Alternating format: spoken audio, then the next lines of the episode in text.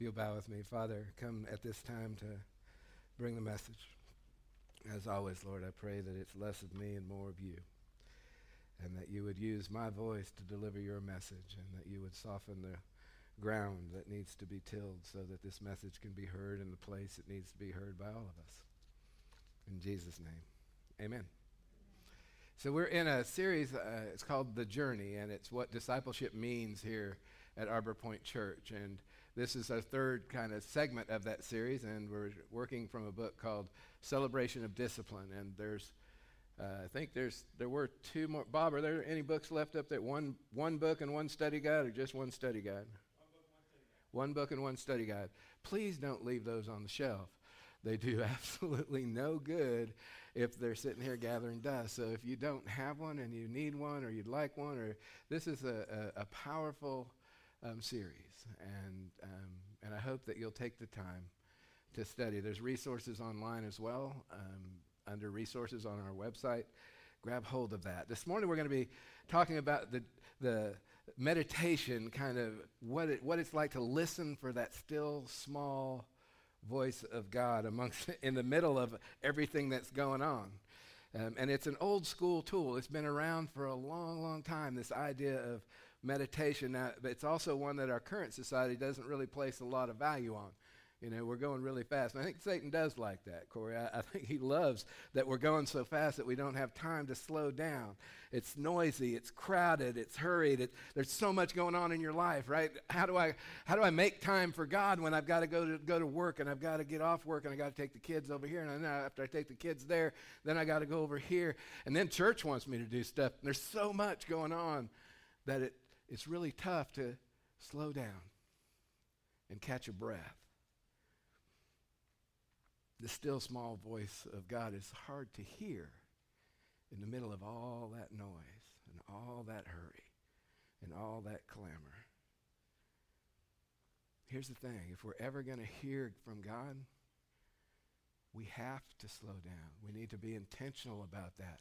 We've got to make time to hear him. Thomas Merton said this. He said, True contemplation, meditation, is not a psychological trick, but a theological grace. It's not a psychological trick. In other words, it's not just about, you know, quieting your mind and emptying. It's more than that. It's a theological grace. Grace is God, God's unmerited favor. We don't deserve it, and God gives it to us anyway. That's the grace message. It's awesome. The if you think about it, if you step back and go, wow, you know, the creator of everything offers me this, this unmerited favor in my life. That's what we're talking about when we get into meditation and contemplation. It opens up some space for that.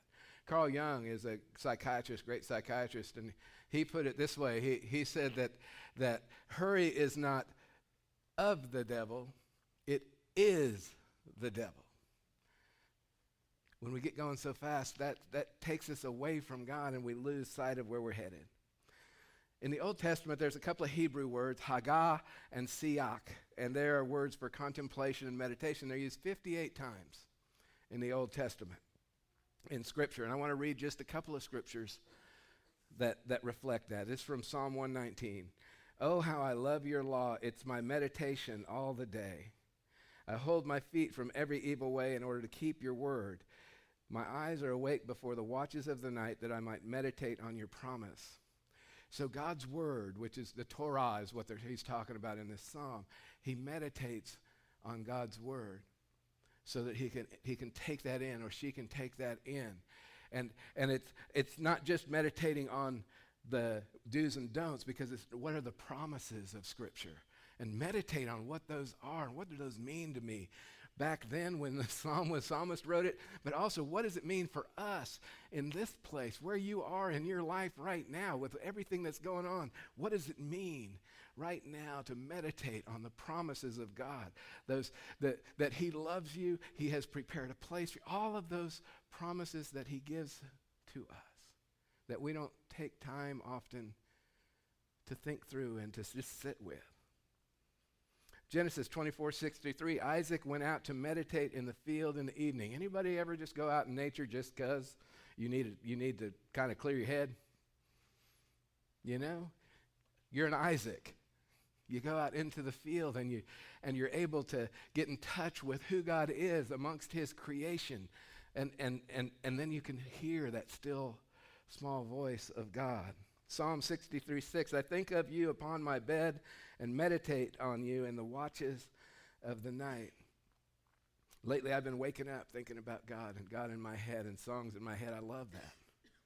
I love, I love when, when I'm in that place and, and, and when you wake up to God and you go to sleep and, and, and He's there, you know, and you have that sense of His presence. It's awesome.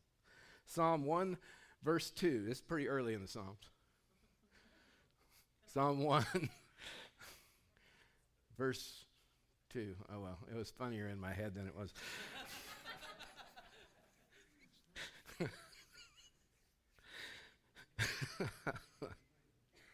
Delight is in the law of the Lord, the Torah, and on his law he meditates day and night.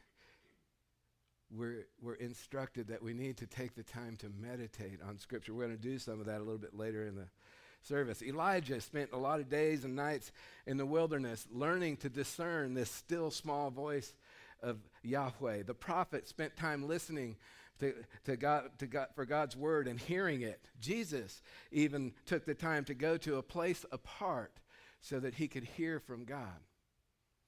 I happened to listen in on, I was walking by the Bible study this morning, and I'm going to go ahead and steal this from it. See, that's good when I wander around. I get, you know, it even helps on Sunday morning. Uh, one of the folks in there said that um, and he doesn't know that I'm going to say this, Brad. Uh, Brad's like, what did he hear me say? No, it's I. Don't say that. I do it too. How many people walk in and turn on the TV just to have background noise? Yeah, I do that too. Isn't that something? Uh, it's hard to just be in that still. I flip on a TV. I'll be reading with the TV on. I'm not making that space. What's that about? Anyway, anyway, you know, I wonder what it is that drives us to do that. It's the distraction from what we're trying to do, you know, when we're reading and studying, but yet we do it. It's like there's, there's something about that. And I, ha- I need to obviously examine that. Thank you, Brad, this morning for guilting me into, you know, having to work on something. Um, just kidding. But even Christ had to do it. Even Jesus had to go and make time and make a place where he could reduce all those distractions and hear from God. And, and that's our model. This scriptural model. It's not just Jesus, um, but it's all of us that we must make time for God in our worlds. You know, God even told us to work that, that six days and then what? Rest, take a break. You know, uh, but it's not just take a break, it's spend some time in that day seeking God. It, it's spend some time with God. It's like, it's not just about the human part, we need that, but it's also the day that we come together and, okay, I want to spend some time listening for God and spend some time learning who, who you are in my life so that you can lead me to become who you've created me to be. It's not just what we do here in church, it's about building a relationship with God. And, and hear this, this is important, I think if Satan wants us to hurry so much that we miss moment after moment of possibility and moment after moment of grace, and if that's from our enemy, you can bet that God wants us to do the opposite. He wants us to pay attention to moment uh, after moment of possibility and to pay attention to moment after moment of grace. To find those times in our life when something's right not, is there enough wrong in our lives that, that we could spend all of our time focused on it? Absolutely.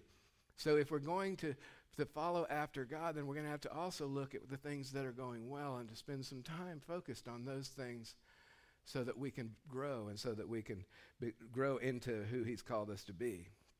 One of the ironies of life, and it's kind of funny, is that when we're young, you can't wait to grow up right? Can't wait till I'm 16 so that I can drive. Can't wait till I'm 18 so that I can be an adult. Can't wait till I'm 21 so that I can drink. That was, didn't get quite the response. I don't.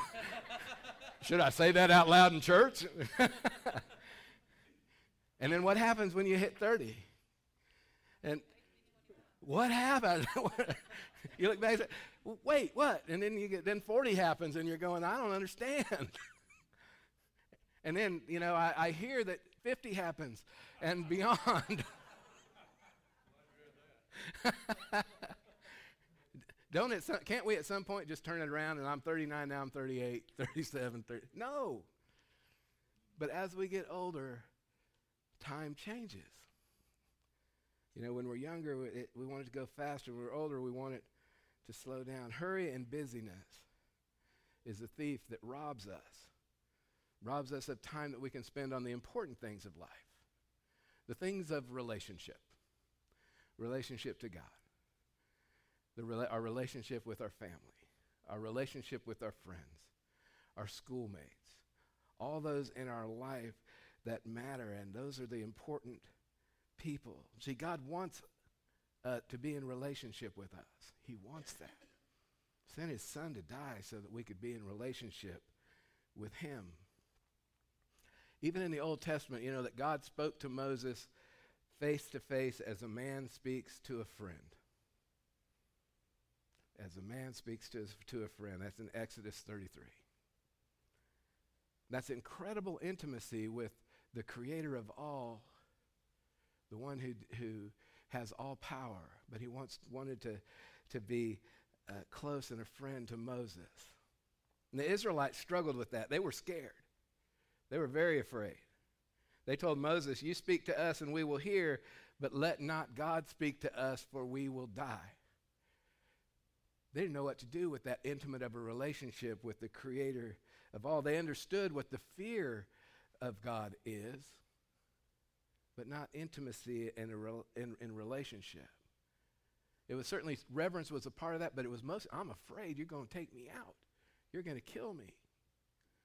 But when we say yes to Jesus, we get to be in the reverence side of the coin. We don't have to be scared of God. We get to be in the wow, you're awesome, and I revere you, and I re- revere your power, and I fear you in that sense. I have great fear that uh, of a reverence for who you are. If you're a non-believer, then yeah, it's scary because there's an eternal separation and a lot that goes with that. There's a pretty big gap between God and his creation for a long, long time. An occasional prophet would come along and give some information that would help to temporarily uh, connect the people to God, but there was still a gap, always. At least until Jesus came. Emmanuel, right? God with us. Four words God is with us. Say this for me. Say, God is with me, but do it slow. God is with me. Know that this morning. You know, whatever you come in with, whatever's going on, God is with you. He's not going anywhere. He's not giving up on you, and, and He's going to stay with you. It's powerful. He walks with me and He talks with me and He tells me I am His own.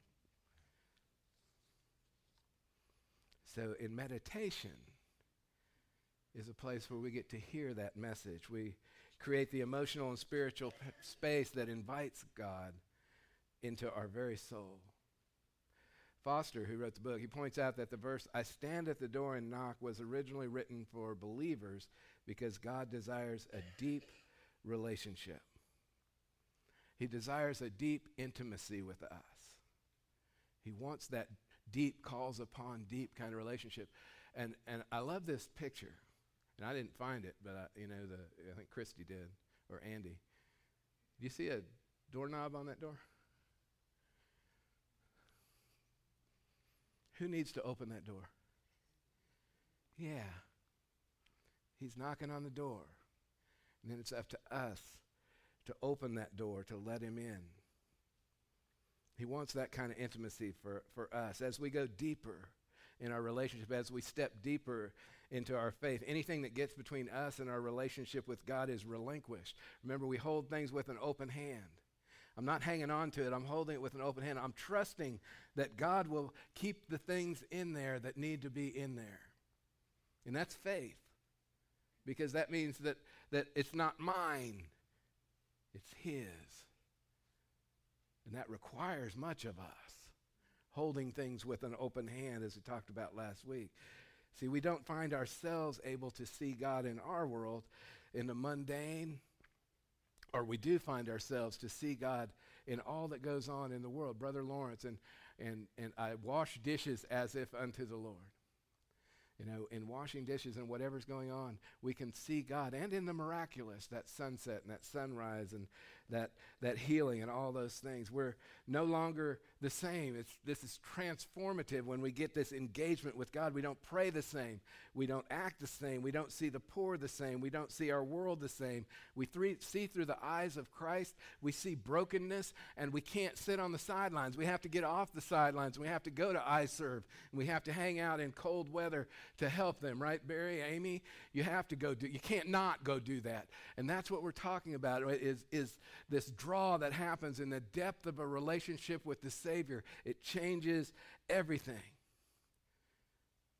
But to get to that place requires us to make time and, and to spend some time listening. In early recover, I, recovery, I began practicing some Eastern meditations because my, my head was going so fast and I couldn't slow it down. And the goal there was to empty, empty my thoughts and, and find a place where, where I could slow down and I, and I wasn't going crazy all the time in my head. And it, was, and it was helpful for me. But it fell short of what Christian meditation can be because it stops, right? It, it, the goal isn't, isn't the, ne- the what then part, right? It's I want to empty myself so that I could have some peace. But there's a what then, and the what then is, is okay, where, where do we go from this place? Now that I'm here and I've quieted my mind, where do I go then? See, once we get quiet in Christian meditation, then we can go to the cross. Then, then we can meditate on that passage of Scripture.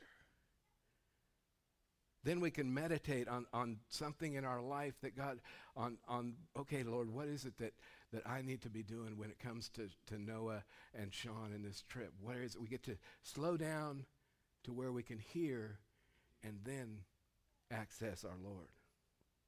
See, we get to enter into the Holy of Holies, that place that they couldn't go in the Old Testament.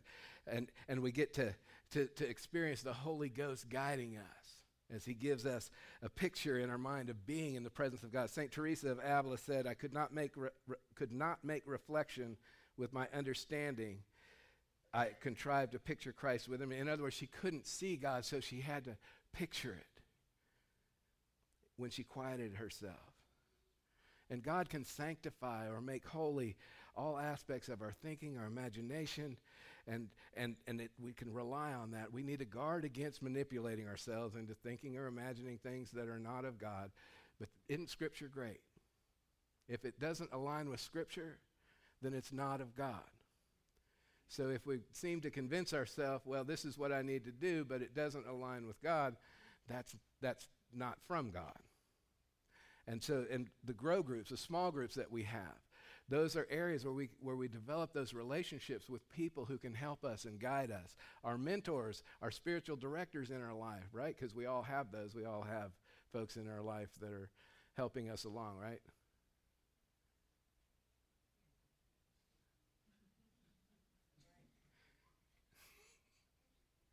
If you don't get somebody to help you along, because it's important that we not go on this journey together. You're hearing that throughout the, the journey that we're on, but know that don't do this alone.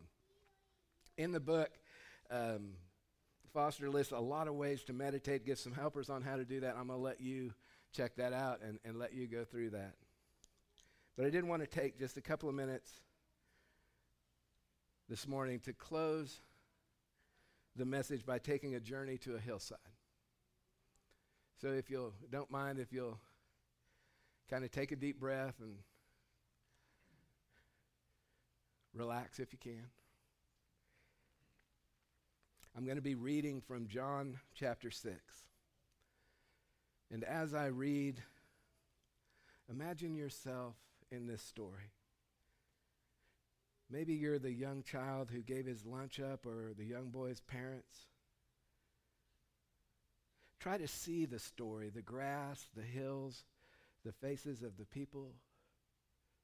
Try to hear the story, the sound of the water of the Sea of Galilee, the noise of the children, the voice of Jesus himself. Try to feel the story, the hardness of the ground, the texture of your clothes or the hardness of your hands. Try to feel with your emotions. Maybe there was hesitancy at bringing your lunch, astonishment at the miracle or joy at the provision of God. So please relax and close your eyes as we go into the Gospel of John. Jesus crossed to the far shore of the Sea of Galilee, and a great crowd of people followed him because they saw the signs he had performed by healing the sick. Maybe you can see that crowd of people. Then Jesus went up on a mountainside, sat down with his disciples, and they let you close. Jesus looked up and he saw the great crowd coming toward him, and he said to Philip, Where shall we buy bread for these people to eat? And Philip answered, It would take more than a half a year's wages to buy enough bread for each one to have a bite. Then another of his disciples, Andrew, Simon Peter's brother, spoke up. Here is a child with five small barley loaves, two small fish. But how far will they go among so many? Maybe you can sense the anticipation of the disciples. Jesus said, Have the people sit down. There was plenty of grass in that place, and they sat down. About 5,000 men were there, and women beyond that, and children too. And you can hear them as they, the thousands, all sit in the grass. Jesus then took the loaves, and he gave thanks. Baruch atah Adonai Eloheinu melech haolam, hamotzi lechem haaretz. Blessed art thou, O Lord our God, King of the universe, who brings forth the bread from the earth and distributed that bread to those who were seated as much as they wanted.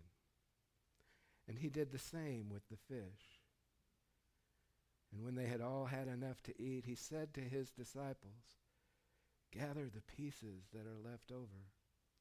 Let nothing be wasted. And the disciples gathered them and filled twelve baskets with the pieces of the five barley loaves left over by those who had eaten. And after the people saw the sign Jesus performed, they began to say, Surely this is the prophet who has come into the world. And Jesus withdrew again to a mountain by himself. Now watch the crowd as they leave. See them. You look up, and Jesus is walking up into the hills. And you are left alone. You find a rock that's overlooking the Sea of Galilee, and you go and you sit on it. And you think about all that has happened in this day and you become very quiet and settled in your spirit. You happen to look up and you notice that Jesus has come back and he's sitting on a rock next to you. And you smile at him and enjoy each other's presence for a moment. And after a bit, Jesus turns to you and asks, What may I do for you?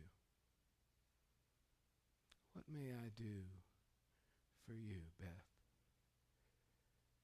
What may I do for you, Corey? What may I do for you, Will? Rich? Andy?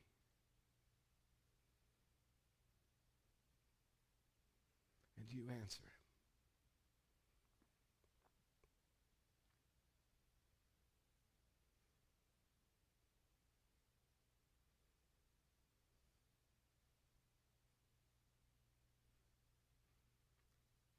You see, there are many ways for us to engage with Scripture.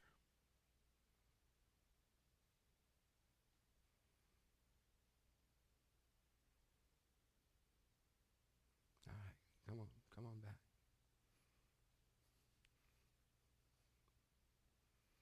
It's a lot of ways for us to draw near to Jesus.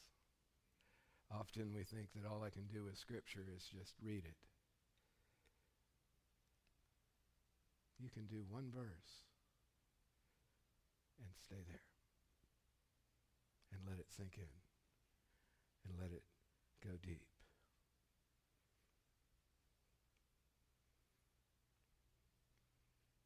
At some point today, I do want you to find a quiet place and to write about your answer to Jesus' question. What can I do for you? And to sit with that. He wants to be in that kind of relationship with us. We can celebrate that that's what he's after. He wants us to make the time and to spend the time to draw near to him. And he gives us really incredible pathways to accomplish that. Amen.